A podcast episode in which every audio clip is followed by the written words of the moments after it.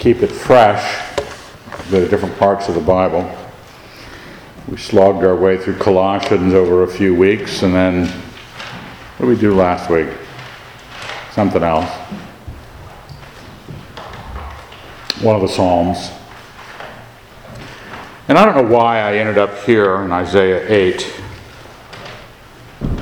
But it's one of those passages that over the years, um, certain parts of it echo in my mind um,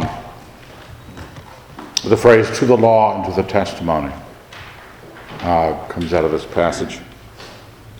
But you're familiar with it probably because in uh, chapter 8 is the, uh, not chapter 8, chapter 7. Um, Behold, a young woman shall conceive and bear a son, and shall call his name Emmanuel. So we know this portion of Isaiah. But before we go any further, let's thank God. Dear Lord, we're thankful. Give us understanding and help in our walks before you. In your Son's name, amen. Okay, uh, that kind of, Isaiah's having babies. He and the, the, the missus, the Mrs. Isaiah, are uh, naming kids prophetic names, Emmanuel being one of them. Chapter 8, which is always one of my favorite uh, names in the Bible. Um, take a large tablet, verse 1, and write upon it in common characters belonging to Maher-Shalal Hashbaz. That's one of his kids. You know, Zero notwithstanding, um, Hashbaz sort of wins in the long run. Because the name meant something, like Emmanuel meant God with us. Maher-Shalal Hashbaz meant the spoil speeds, the prey hastes. So, you know, odd home, Isaiah's household, probably odd place, weird name kids that had meaning. And he's looking forward to all these things he's prophesying, some as far away as the Christ, some as not so far away as the invasion of Assyria. But whatever the case, you know, we were looking, I was looking at verse 9 of chapter 8, which is where your notes uh, begin. And it says, Be broken, you peoples, and be dismayed. Give ear, all you far countries. Gird yourselves and be dismayed. Gird yourselves and be dismayed. Take counsel together, but it will come to naught. Speak a word, but it will not stand, for God is with us. Now, what's interesting about that, look at that. Be dismayed, be dismayed, be dismayed. Make a plan. Too bad for you. God is with us. Well, the interesting thing is, oddly enough, even though chapter 8, verse 8 says, and it will sweep onto Judah and will overflow and pass on, reaching even to the neck, and will outspread wings, will fill the breadth of your land, O Emmanuel. And in two verses, he says, Emmanuel, God with us, is just the word Emmanuel. I don't know why the translators didn't put Emmanuel, but whatever the case, there it is in Hebrew coming through chapter 7, early chapter 8 and a few verses later, in verse 10, the name Emmanuel occurs and stares them in the face, even if he didn't mean it as the name but meant it as the meaning, because that was the nature of the word, the, the name, was that meaning. God is with us. But it's pointing to the Christ, you know that.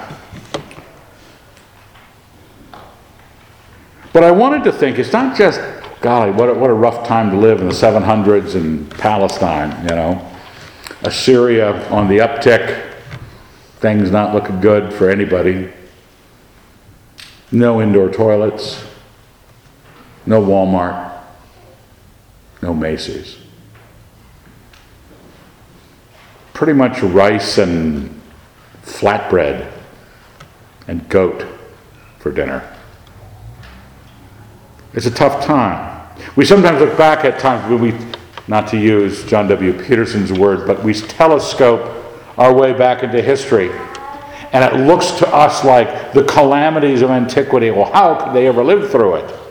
Well, really, they lived long lives without as much happening, you know, doing stuff. And then a bad thing happened, just like in your life. This be dismayed, this be dismayed, this be dismayed. Um, you probably notice it in the news that everybody treats everything like it's another apocalypse. If we don't fix the global warming, if we don't fix the plastic in the oceans, dear heavens, if we don't stop the drug companies from charging too much for an EpiPen, the world is over. Everyone thinks everything's an apocalypse.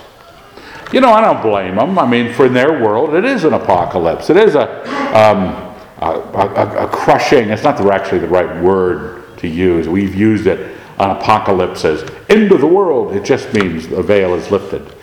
But we feel that these dismaying times are on us all the time.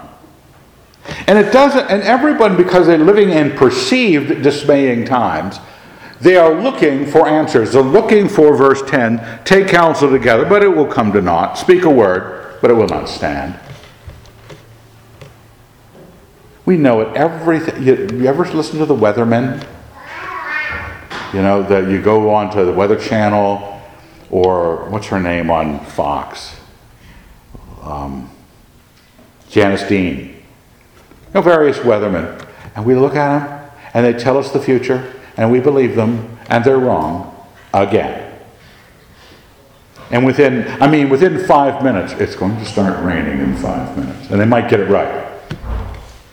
But we believe, we, we want the answers that are out there. We want knowledgeable talking heads to be standing on, in front of the camera saying some analytical thing of how we're going to solve the, the G20 problem or the, uh, the trade deal with China or the tariffs on Mexico or whatever it is. People are going to make plans. People are always dismayed at other people's plans, people are offering their plans, and the Lord's looking down at it going, Yeah, but God is with us. Now, I don't want to make too much of the fact that he tells you to be, you know, be dismayed, make a plan, but it's not going to work because God is with us. But he goes on to talk in this way, verse 11. For the Lord spoke thus to me with his strong hand upon me and warned me not to walk in the way of this people, saying, Listen to this, do not call conspiracy what all that this people call conspiracy, and do not fear what they fear, nor be in dread. Now, that's a good warning. Don't call these things conspiracies, what they call conspiracies. Don't fear what they fear. Don't live in dread of what they live in dread of. But then it says, But the Lord of hosts, him you shall regard as holy. Let him be your fear, and let him be your dread. Okay, so you have choices of dreads. I think the I mentioned before the, the Munros um, battle cry is dread God. That's Glenda's um, clan. Always a great one, always better than the guns, but. Uh, but that's what it's advising us dread God. Because if you don't dread God, the apocalypses of everyone else is dismaying. Oh, oh my gosh, this, oh my gosh, that. Is going to be the motive force of the planning of your life. You have to fear the right thing. Fear God, dread, be, live in dread of Him. And then it says something that you will see quoted in the New Testament. And He will become a sanctuary and a stone of offense and a rock of stumbling to both houses of Israel, a trap and a snare to the inhabitants of Jerusalem and many shall stumble thereon. They shall fall and be broken. They shall be snared and taken. That's probably why I came across this passage, because they, we are at drones, we were talking about the nature of offense, and then Davis and I last night at dinner were talking about that. And the verse, this is one of the verses I think that somebody mentioned in the discussion um, uh, the stone of offense. Basically saying that Emmanuel, remember, be dismayed, make a plan, ain't working because Emmanuel don't fear what the world fears. Don't answer it the way the world would answer it. You fear God because this stone of offense, this stone of stumbling, this trap and this snare, that's part of, you know, part of what's going on as the world continues to have conspiracies that they design and dreads and fears they design the Christ becomes a problem for them like he's an answer for those who fear God. Because look at what he, he offers you in this. He will become a sanctuary. That's what the word means. A thing, a place you flee to, right? We talk about sanctuary cities in America now, but this place you flee to, the Hunchback of Notre Dame, uh, played by Lon Chaney, I think. I forget. Uh, that might not be right. Who was the other great? Laughton? Did he produce The Hunchback? Is he the one that you would be yelling, Sanctuary? Um, yeah, well, climbing up Notre Dame's bell towers. If you didn't see the movie, don't bother. We know what it is to have sanctuary. What, what's the game we played when um, is it tag or is it capture the flag? You had base or something? They couldn't get you if you were at some place. We know what it means. God is, in being our dread and our fear and our holiness, he is going to, if he is that to you, he is sanctuary to you. Because he's speaking of the Christ. Remember, this is a passage coming out of 7 that tells you that Emmanuel, a virgin, will conceive and bear a child, and his name shall be called God with us. That is quoted in the New Testament and pointed at Christ.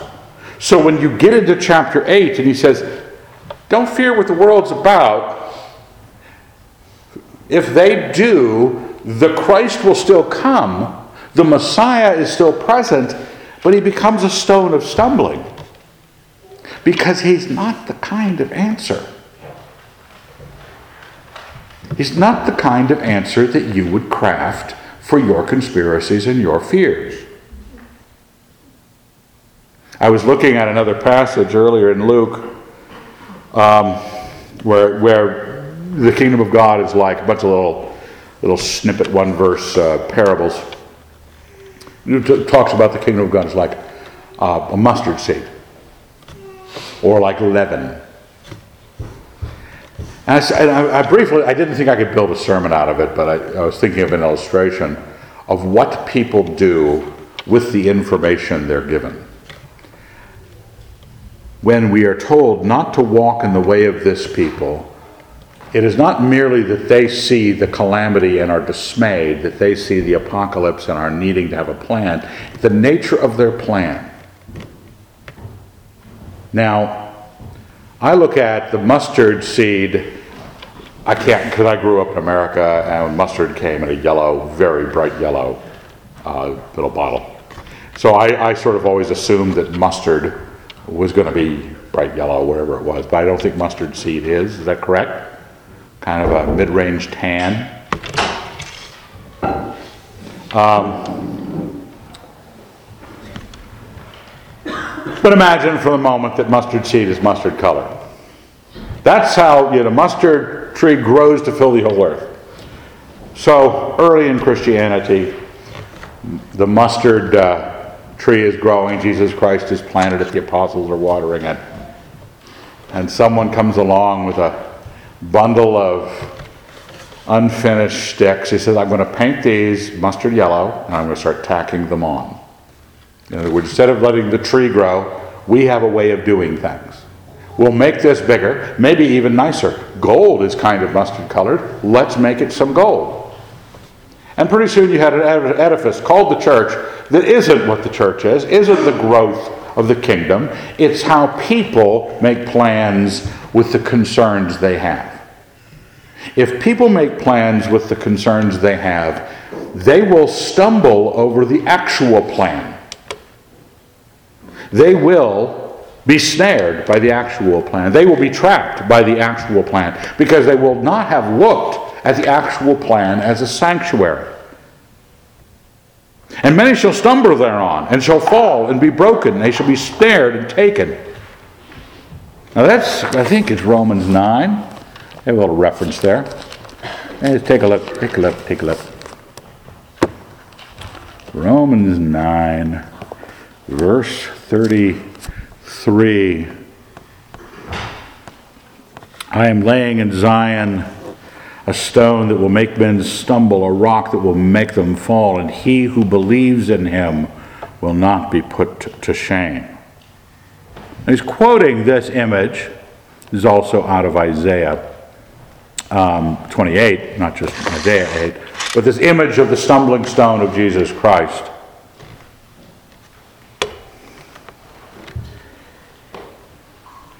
It is basically, he says, and right before that it says, why? Because they did not pursue it through faith, but as though it were based on works, and have stumbled over the stumbling stone. Because what, what do people do when they want to get religion answers done in the dismay that they face? We gotta, we gotta find religion again. I mean, the whole world will start look for religion. It'll be Buddhism or Hinduism or Mormonism or Christianity, whatever it is, because we know religion is good.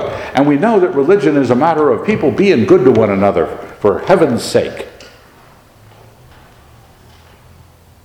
They've stumbled over the stumbling stone because they, they have looked at the problem. They said, okay, we'll, we'll get this from here. We will tack a few mustard colored sticks onto the side of this bush, make this bush bigger, make this edifice stronger, more beautiful.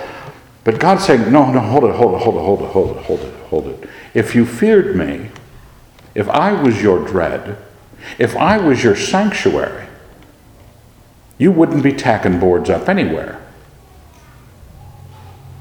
Because we do not pursue it by faith, we're going to be snared and taken. Our lives really are going to be awful. Bind up the testimony, seal the teaching among my disciples, verse 16. I will wait for the Lord who is hiding his face from the house of Jacob, and I will hope in him. Because sometimes when you're looking to the God you dread, when you're seeing the thing that God did, Emmanuel, comes to you, and it is an article of faith and an article of sanctuary and an answer to your fear, you're not building some answer to bring God's answers to the world. And you're willing to wait. And remember, 700 BC, mid 700. Jesus isn't coming for a very long time. What was 750 years ago from now?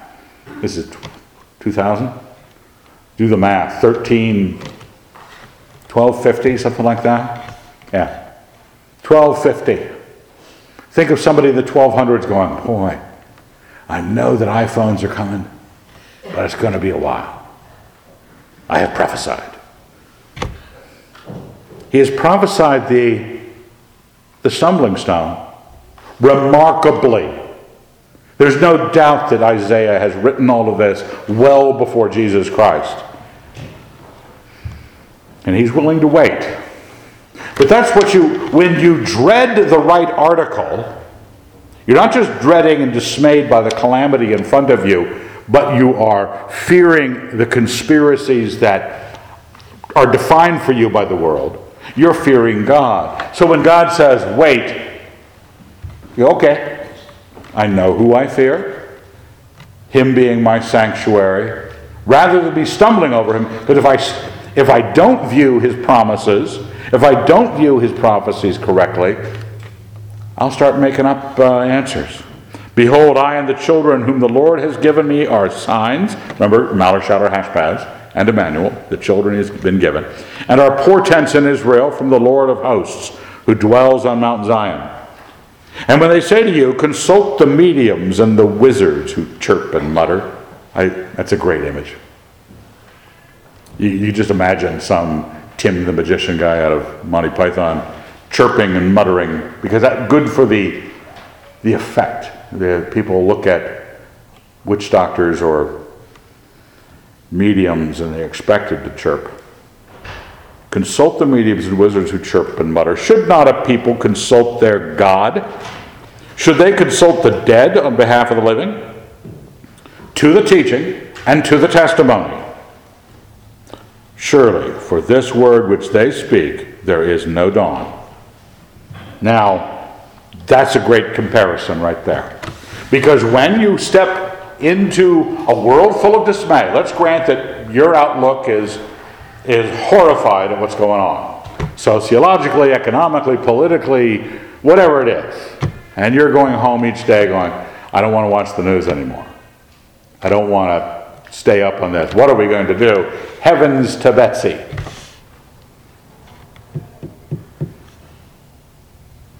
God is with us. If I get my fear in the right place and I turn to Him for the answers, do I know where truth comes from? Is the it, to the law and to the testimony. What, what did God say? Because if you pick up the word of everyone else, the guys with the mustard colored boards that are tacking on the side of Christianity to make it look better, bigger, grow faster, there's no dawn for them. They will pass through the land greatly distressed and hungry. And when they are hungry, they will be enraged and will curse their king and their God and turn their faces upward. And they will look to the earth, but behold distress and darkness, the gloom of anguish, and they will be thrust into thick darkness. How you view this is whether or not Christ is a snare stumbling, an offense to you. People don't realize, I think Lewis pointed this out, and forget where, that people think they, that Paul brought too much hell into Christianity. It was really Jesus who was talking about hell all the time. And people don't realize when they start reading Jesus Christ how, how offensive he was. Does it bother you what Christ says? Pick a different religion. Run it some other way. Don't pretend with your mustard colored sticks to be tacking something onto the side of Christianity and it's all the mustard seed growing. It's not. You're making a plan based on your fears, your conspiracies, your understandings. You're not dreading God and you're not to the law and to the testimony. You are making your own ideas up. And there's no dawn for you, and life just gets bad. There is, and this happens to in the body too. This is not merely non Christians with bad philosophy for life. I was looking at uh, Isaiah 28. Where is it? Ah. Um, when he talks about people who pursue the things of God by line on line, precept on precept, here a little, there a little. He says, Therefore the word of the Lord will be to them precept on precept, precept upon precept line upon line, line upon line, here a little, there a little, that they may go and fall backward and be broken and snared and taken. We don't seem to realize that when we make plans according to our idea of what needs to be done, even if it's inside a Christian, you might say, set of definitions, we're still got to look at it and go, did we build this with mustard colored sticks? Or did God grow his kingdom in us so that our sanctuary we took in him, our dread of him, our dwelling in his testimony gave us the answers we needed. Our willingness to wait for it, are not, oh, we have to hurry up and do something. We sometimes think we can just memorize enough scripture, get people to read their Bibles, do the magic. I don't, you know, you've heard me say before, I don't want you to read your Bibles unless you absolutely have to. And until then, ask yourself, why don't I think I need to?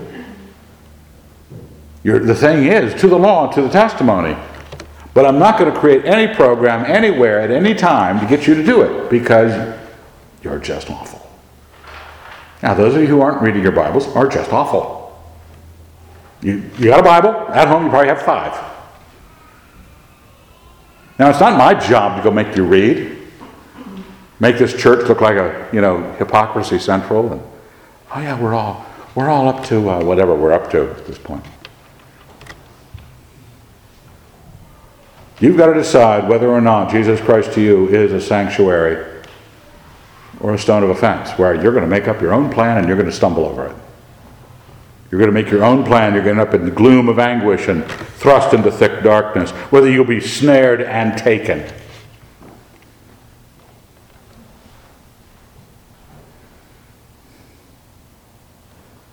But there will be no gloom. This is Isaiah 9, the next chapter. There will be no gloom for her that was in anguish. In the former time, he brought into contempt the land of Zebulun and the land of Naphtali, but in the latter time he'll make glorious the way of the sea, the land beyond the Jordan, Galilee of the nations. The people who walked in darkness have seen a great light. Those who dwell in a land of deep darkness, on them has light shined. Thou hast multiplied the nation, thou hast increased its joy. They rejoice before thee as with the joy at the harvest, as men rejoice when they divide the spoil. For the yoke of his burden, the staff of his shoulder, the rod of his oppressor, thou hast broken as on the day of Midian. For every boot of the tramping warrior in battle tumult, and every garment rolled in blood will be burned as fuel for the fire. What a great image, you know. Hey, we win. Triumph, triumphal marches, burning march, the, the remnants of the army of the people we defeated. Or it's like the harvest. You know how people are at harvest. We're a big harvest area. This might not appeal to you because, you know, I, I think I mentioned for some of you that I heard saw something on Facebook. Maybe I mentioned it last week. Some woman posted on Facebook I was having lunch with a man who was complaining that the quinoa in his salad was not organic. And I remembered that at one time men wore swords.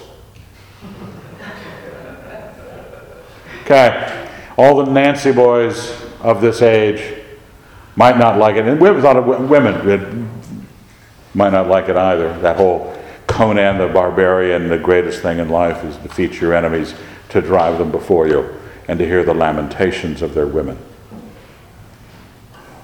That's what this is. You know, this is burn their stuff, man. Roll it in their blood and burn it. Take their junk. Dividing the spoil. What could be better? It's like payday. I mean, armies weren't professional in those days. You had to beat somebody and take their stuff. That's what Jesus is like. But it's a metaphor. We're not supposed to make a plan to go gather an army together and lay siege to Pullman, though it deserves it. The judgment. And the first thing we will do when we take Pullman is we will rearrange the streets in a sensible grid pattern. Okay? Bunch of hippies over there.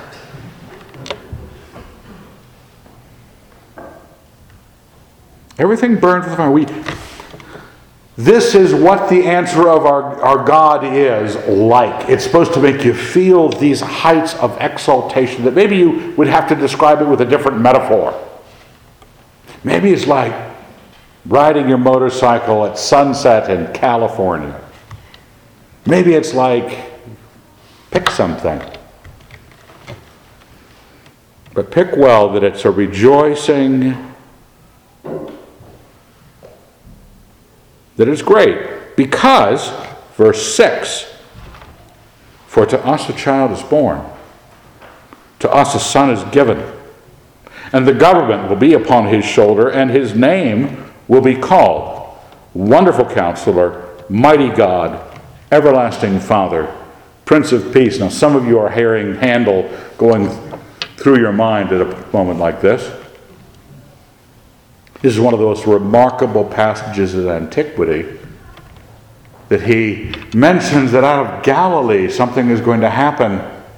and a son is going to be born, and he's 700 years out, who is going to be called Wonderful Counselor, Mighty God, Everlasting Father, Prince of Peace. This is the stone of stumbling. This is the Emmanuel mentioned earlier that I'm supposed to get things sorted out so that, like Simeon or Anna in the temple, or Zachariah or Elizabeth, they were people who were ready for the preparation of the gospel, the preparation of the way of the Lord, to meet with an angel, to be told that the Messiah was coming. And it was this guy here doing what he did, and that people who did not know and learn from Jesus Christ what Jesus Christ was about, they will end up in the distress that everybody else ends up making your own plans in life.